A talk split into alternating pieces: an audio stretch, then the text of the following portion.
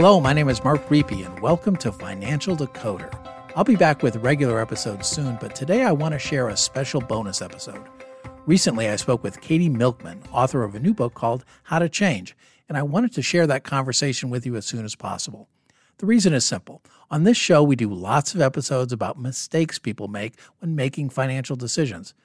After a mistake is made, in the best case, that mistake is pointed out, we learn from it, and move on never to make that mistake again. The best case scenario doesn't happen all that much. Far too often, we make mistakes, we know we're making them, but then we have a hard time correcting ourselves. How many times have you said or thought, I know I shouldn't be doing this, but, and then you plowed ahead anyway? I've certainly done that, and I'm pretty sure you have as well. Today, Dr. Katie Milkman is going to help solve that problem. Katie is the James G. Dinan Endowed Professor of Operations, Information, and Decisions at the Wharton School of the University of Pennsylvania and has a secondary appointment at Penn's Perelman School of Medicine. If you've ever listened to our sister podcast, Choiceology, you may recognize Katie's voice because she's the host. Katie's also the author of a new book out entitled How to Change The Science of Getting from Where You Are to Where You Want to Be.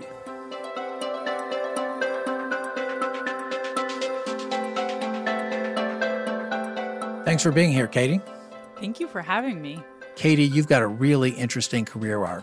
What was it that sent you down this path of researching changes in behavior, especially since you were someone with more of an engineering background?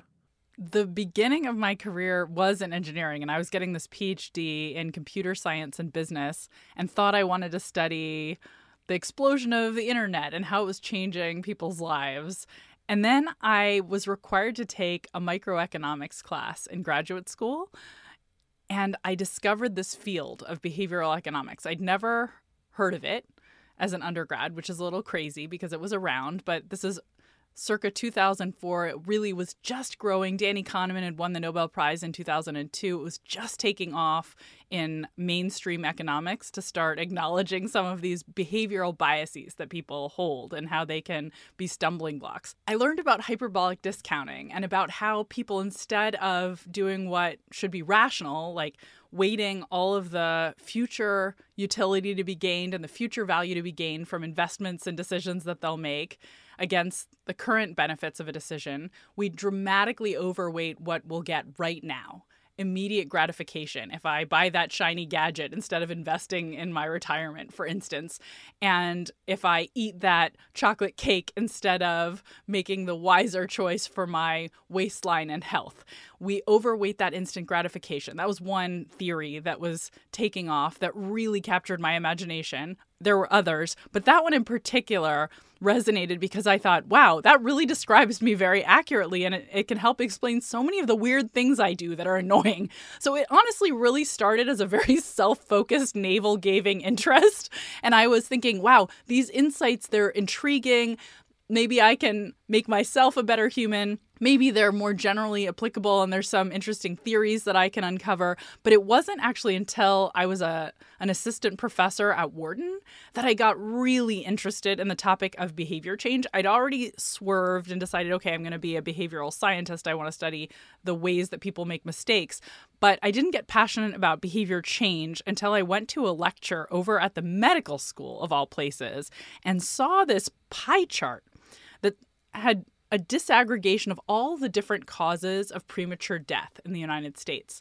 And what blew my mind, uh, this pie chart changed my life. I'm such a nerd, but what it showed is that 40% of premature deaths in the US are the result of behaviors that we could change. It's the largest wedge. You know, you might think about accidents or genetics, environmental exposure.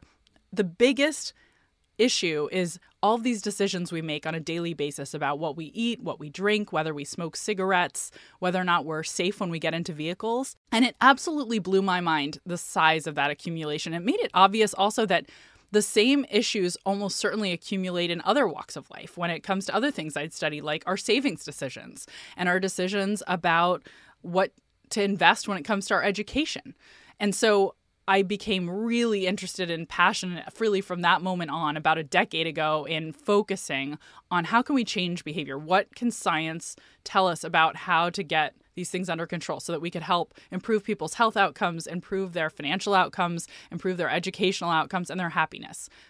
So it sounds like that pie chart uh, uh, showing the the number of premature deaths caused by behavior change. That was kind of the uh, the moment that told you this work isn't just intellectually intriguing. It's not just it doesn't just matter for me. This really has genuine significance in the real world. Is that is that a fair description?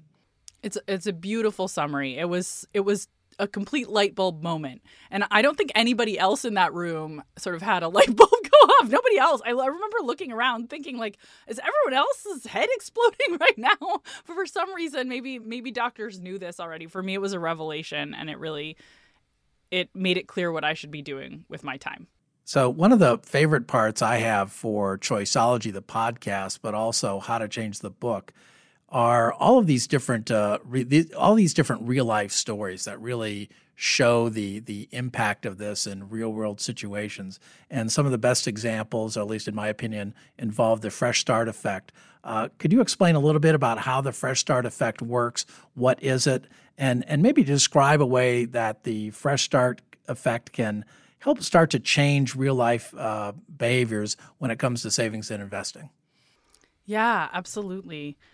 The fresh start effect is so powerful and I think everyone can resonate with the idea that there are certain moments in our lives when we feel more motivated to make a change, more excited about pursuing a goal than others, right? Some days you wake up and you're just going about your usual routine, but some moments we have that extra interest and motivation. And what my research with Hengchen Dai and Jason Riis has shown is that those moments are actually somewhat predictable. At least some of them are.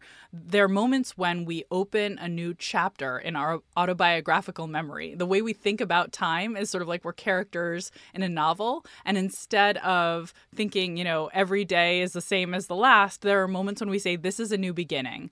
I'm starting a new job. I'm starting a new week, a month. Um, I celebrated a major birthday. It's a new year. Whatever those moments are, whatever those moments are that give us the sense that we're opening a new chapter, they come with a feeling that we have a fresh start and a new beginning and a clean slate. And we feel like whatever I failed to accomplish, you know, last year or my last job, that was the old me. This is the new me. And what we've seen is two effects of this phenomenon where people are extra motivated and extra likely, also, I should say, to step back and think big picture about their lives one implication is that just naturally at those points in time, we see that people are more likely to do things that are goal aligned. So, for instance, they're more likely to search for the term diet on Google. They're more likely to go to the gym. They're also more likely to set goals on a popular goal setting website around everything from their health to their finances, just naturally at these fresh start moments. So, the beginnings of new cycles, like the start of a new week, month, year uh, following holidays that feel like fresh starts, following birthdays. So that happens naturally. But the opportunity is also that we can label a date as a fresh start for someone and say, hey, did you notice that this is the first day of spring and it might be a good opportunity to begin pursuing your goals? Or here you have a birthday coming up. Maybe that would be a good moment to pursue your goals. And we can see that that lifts behavior. So I'll give you one example in the domain of savings that I found really exciting we ran one experiment where we were encouraging people who weren't yet saving for retirement in their employer's retirement program or who were saving at a very low rate. And we, we partnered with four different employers on this experiment. And we sent thousands of people mailings inviting them to start saving or increase their saving if they were saving at a very low rate. And we randomized whether or not we highlighted a fresh start date when they could begin. So imagine we have two people, both of whom say have a birthday coming up in three months. We'd flip a coin, and one of them would get a mailing saying, Would you like to save now? Or you could start saving in three months and the other got the same offer, but it was framed differently. Would you like to start saving now, or how about after your upcoming birthday? So it's exactly the same opportunity that we're highlighting, and all they have to do is check a box, sign their name, and mail back a postcard, and we'll take care of the rest. But what we found is that when we labeled an upcoming fresh start for them, either a birthday or the first day of spring as the opportunity, we saw a 30% increase in savings over the following eight months, which is really exciting and suggests that just by highlighting these moments that people might not naturally glom onto and, and noting that, hey, here's this fresh start opportunity when you could make a change for the better in terms of your financial wellness, that increases people's likelihood to follow through. Yeah, I think it's interesting that you highlight uh, birthdays and the first day of spring. I mean, to me, that tells me this isn't just a, like another form of New Year's resolutions. You got to pick dates that really resonate with the individual or resonate with yourself, right? Absolutely. And, you know, this is what first drew us to this was the recognition that New Year's is important and that New Year's resolutions change behavior, but that it feels like there was something bigger going on, a bigger phenomenon than just New Year's resolutions. And that's what drew us to this. I should also note that we actually did look at whether we could use New Year's as a tool and we actually didn't find that new year's or highlighting it was particularly motivating to people. And i think one of the reasons for that maybe and this is echoes in a number of different studies i've run if it's a date that you've already noticed and you already have sort of made your plans or set your resolutions because it's so natural, like New Year's, it's a little bit hard to amplify it further. But where we've had a lot of luck in increasing people's interest and motivation in making a change is when it's a date that naturally feels like a fresh start, but you might not already be thinking of, like this upcoming Monday or the start of a new month, the start of spring, the, the celebration of a birthday. Those are moments where you see smaller upticks in just natural goal motivation, but it's there. And by highlighting it for someone, you may motivate them to make a change they wouldn't have otherwise. Uh, one of the lines I, that I uh, highlighted in the book was um, uh, doing the right thing is often deeply unsatisfying. It's kind of depressing, actually, now that I think about it. But uh, that trade off exists in many, many places. So, how do you how do you work around that? I think one of the most important misconceptions of behavior change is that even though it's not often fun to do what's good for you in the short run, it's just so important that if you focus on that big goal and search for the most effective way to pursue it, you'll be able to power through with motivation. Sort of having that big, audacious goal and appreciating how important it is to you is enough, even when the actions you need to take to get there are somewhat unpleasant.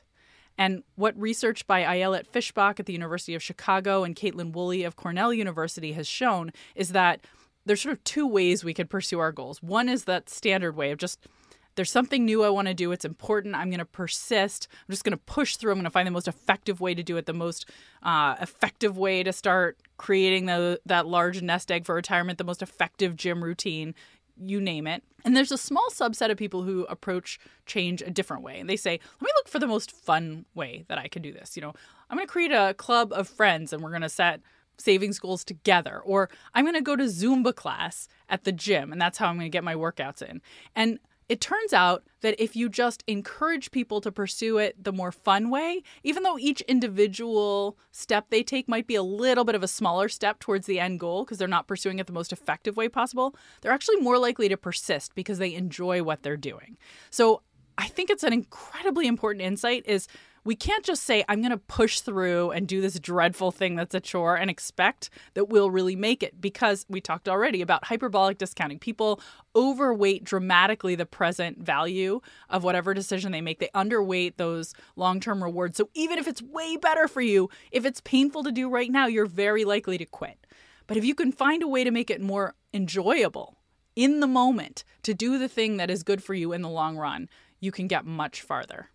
Katie, explain more about making something enjoyable in the moment. Does that include rewarding yourself or combining unpleasant tasks with more enjoyable ones or something else entirely? Yeah, so I studied as a graduate student actually this is something that I do I did and I've studied since this idea of temptation bundling, which is one way to make something that is feels like a chore a bit more enjoyable in the moment. And that is by literally linking it with something that you look forward to. So, the way I initially temptation bundled as a graduate student who was struggling with the motivation at the end of a long day of classes to get myself to the gym may feel very familiar to others too. I only let myself enjoy indulgent entertainment when I was exercising. I did it with audio novels. Lots of people do it with TV shows. That's just too much sensory input for me, it turns out. But I would listen to these cliffhanger audio novels. So think The Hunger Games or Twilight or, or James Patterson, like the Alex Cross series. What I would find is that at the end of a long day, all of a sudden I'd crave trips to the gym to find out what happened next in my latest thriller. And I would stop wasting time at home and instead turn right to my work as soon as I got back from the gym and had had my entertainment fix. So it was this magical solution to me to multiple problems. Uh, and I've found in research since that temptation bundling doesn't just help me. It help it can help lots of people form more lasting, robust habits around doing these things that are inherently not so fun, but if you link them, if you link something that you find to be a chore with something that you really enjoy, it no longer is a chore. And so we've shown this in my work that this can work for promoting exercise. There's other research showing that if you give kids fun activities in class, like they can listen to music and use markers and eat snacks while they're working on problem sets. It actually gets them to persist longer, even though their teachers are sure it will be a distraction. So, finding ways to self reward in the process of pursuing your goals can be really valuable. And I mentioned earlier that one way to self reward is by creating a social component to an activity you're pursuing. I think that's also really important to know. But you can do it by letting yourself have special treats, certain snacks that you reserve only for when you're, you know, making your monthly budget. That would be one way you could think about doing this in the realm of finance. Whatever it is that makes it something you look forward to and enjoy rather than a chore is likely to help you persist. One of my favorite chapters was the uh, chapter on procrastination because I think that's a pretty universal uh, pathology, if you will, that we all suffer from. And and I also found the results a little bit surprising. I, I wasn't aware of all the the tremendous work done on the difference between hard commitments and soft commitments. So I was hoping you could talk a little bit about that, explain what those are and why that matters. Yeah, this is a really interesting area, and still economists sometimes get I'll say tangled when they talk about it because it's so counter to everything in standard economic theory. But what the basic finding is, is that there are situations where people prefer to restrain or constrain themselves in order to help them achieve a long term goal. So, for example, people might prefer to have deadlines with penalties imposed on them, or prefer to have a savings account where they actually can't withdraw money because it prevents them from giving into temptation and dipping into that savings. So those kinds of things would be what's called a hard commitment. If you say, I actually want to be prevented from taking some action that would be harmful to me in the long run because I have some goal and I know I'll be tempted to do what's not good for me when it comes to that goal, and I want a hard restriction. And we're used to right, governments imposing these kinds of hard restrictions on us, like a fine if you speed. We're very used to that, or you'll go to jail if you do X. We understand someone else imposing on it, but it can be counterintuitive to recognize sometimes we prefer systems where those constraints are imposed on us and will will even opt into them. So a hard commitment is opting into that kind of a system where you're going to be constrained. Like you buy yourself smaller dinner plates so that you won't, you know, you'll have to get up get seconds if you want a larger meal or you choose an investment option where it's hard to take your money out. It's not as liquid in order to prevent yourself from dipping into it when you have ev- any little impulse to buy something.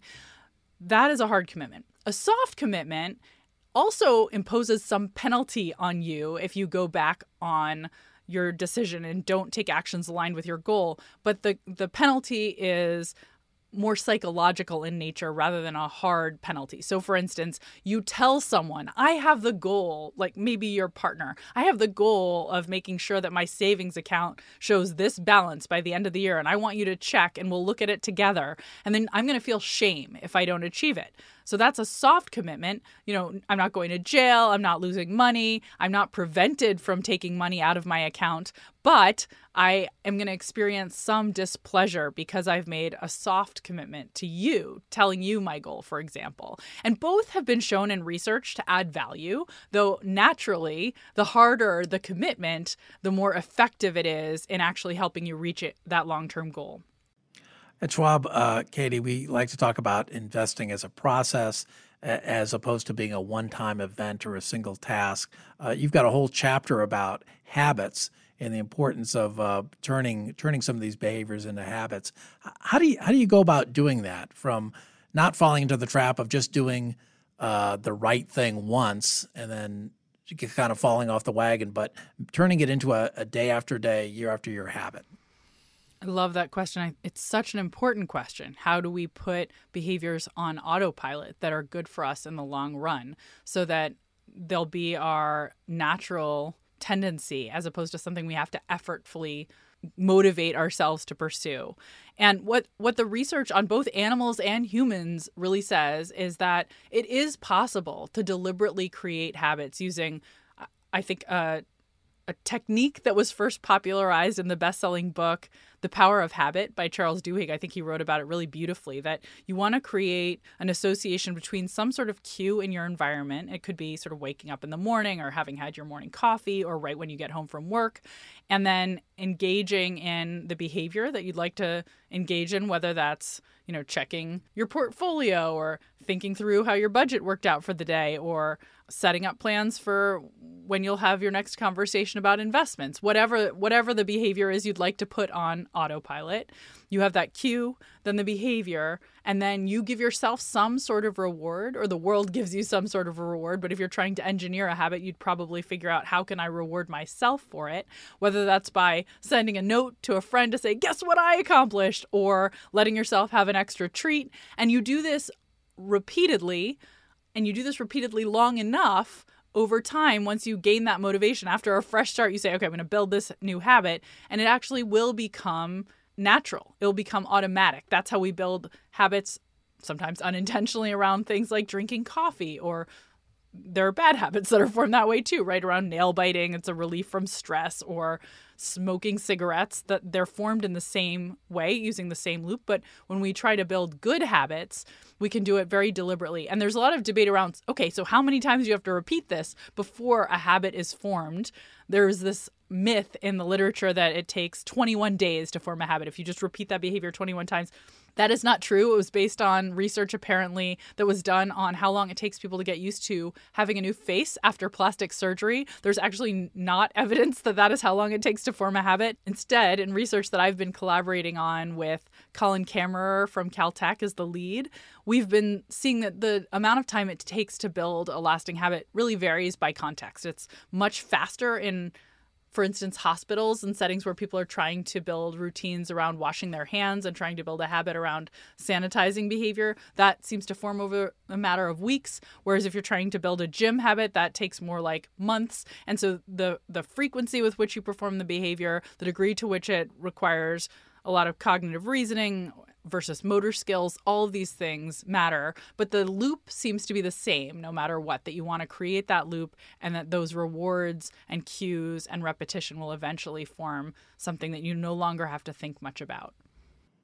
And I guess that's a little bit of a theme that runs throughout the book that uh, there are science based methods to accomplish these uh, these goals. You don't have to uh, kind of go it alone. There are there are techniques that have been studied. There's a literature about what works and what doesn't work, and uh, that's that's very valuable, I think.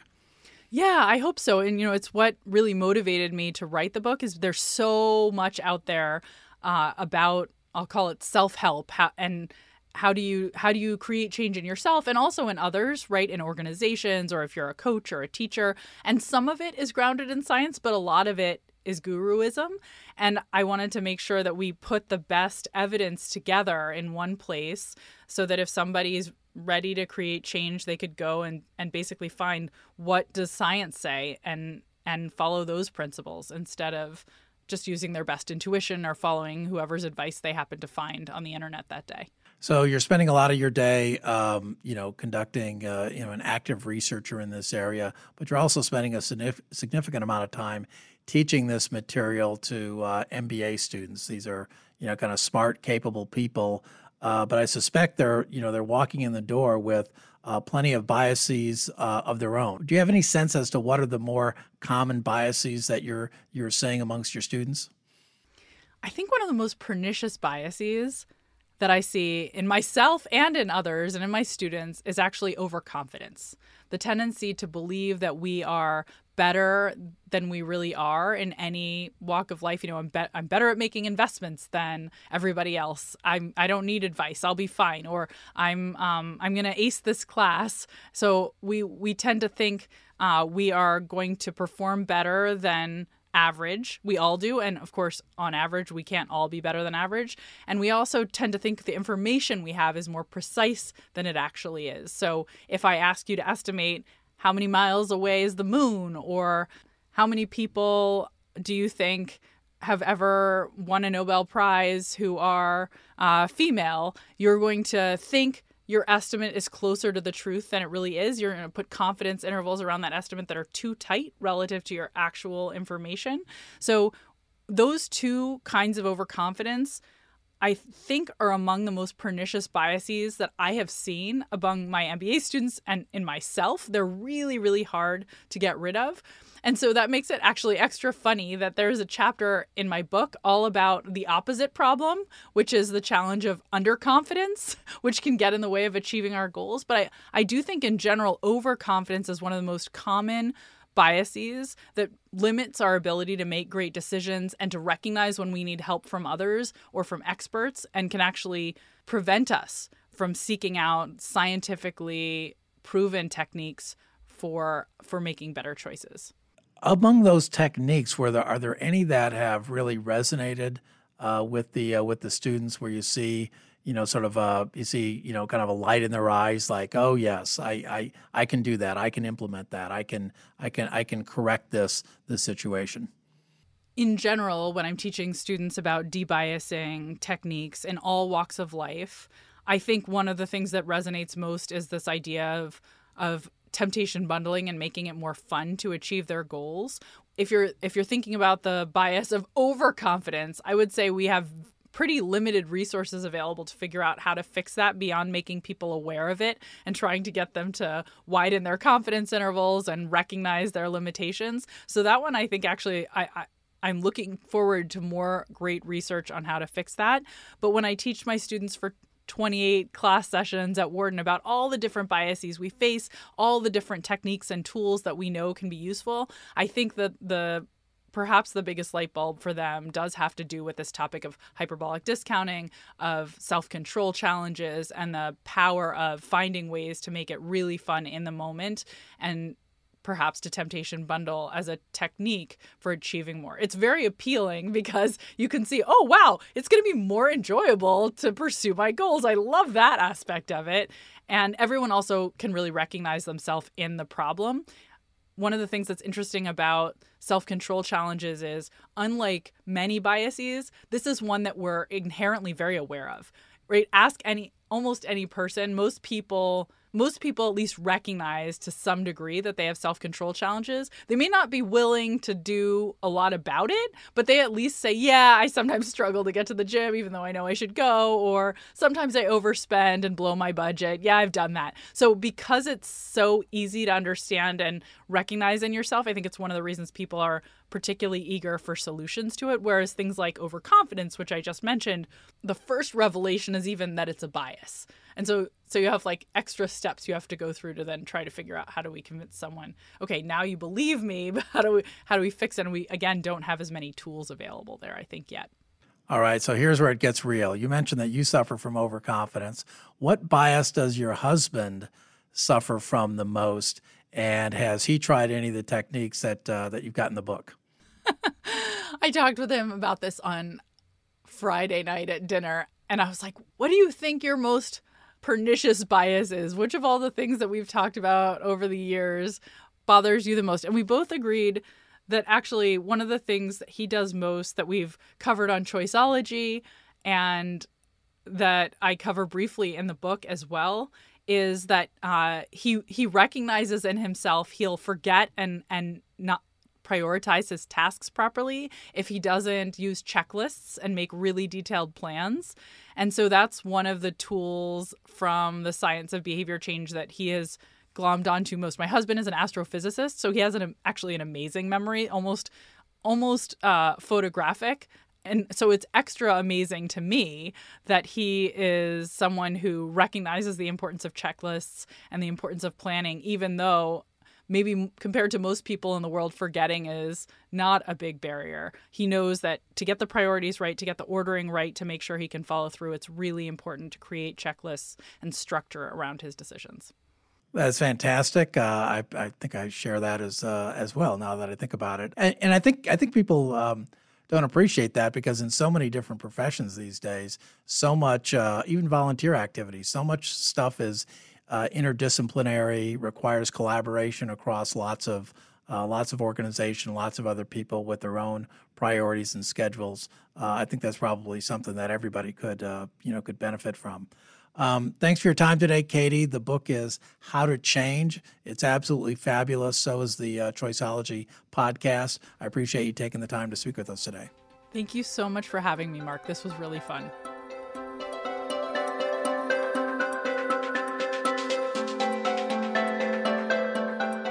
Overcoming the barriers to change begins with an acknowledgement that our minds often work against our own best interests. Certain mistakes that people make are systematic. We repeat them over and over. But once you start to think in terms of which biases are at play in your everyday behavior, it gets easier to identify those patterns. What makes Katy's research so exciting to me is her focus on how to change behaviors and overcome those barriers.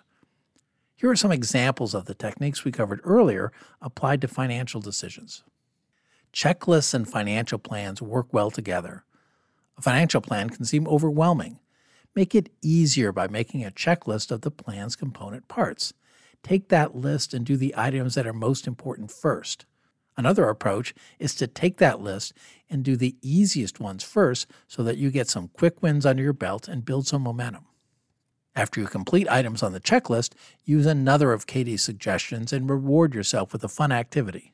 Katie also talked about hard and soft commitments to help with self control problems. A nice example of this are retirement savings programs like 401k and IRA accounts. These types of accounts have hard commitments built into them because it's difficult to get your money out once you make a contribution.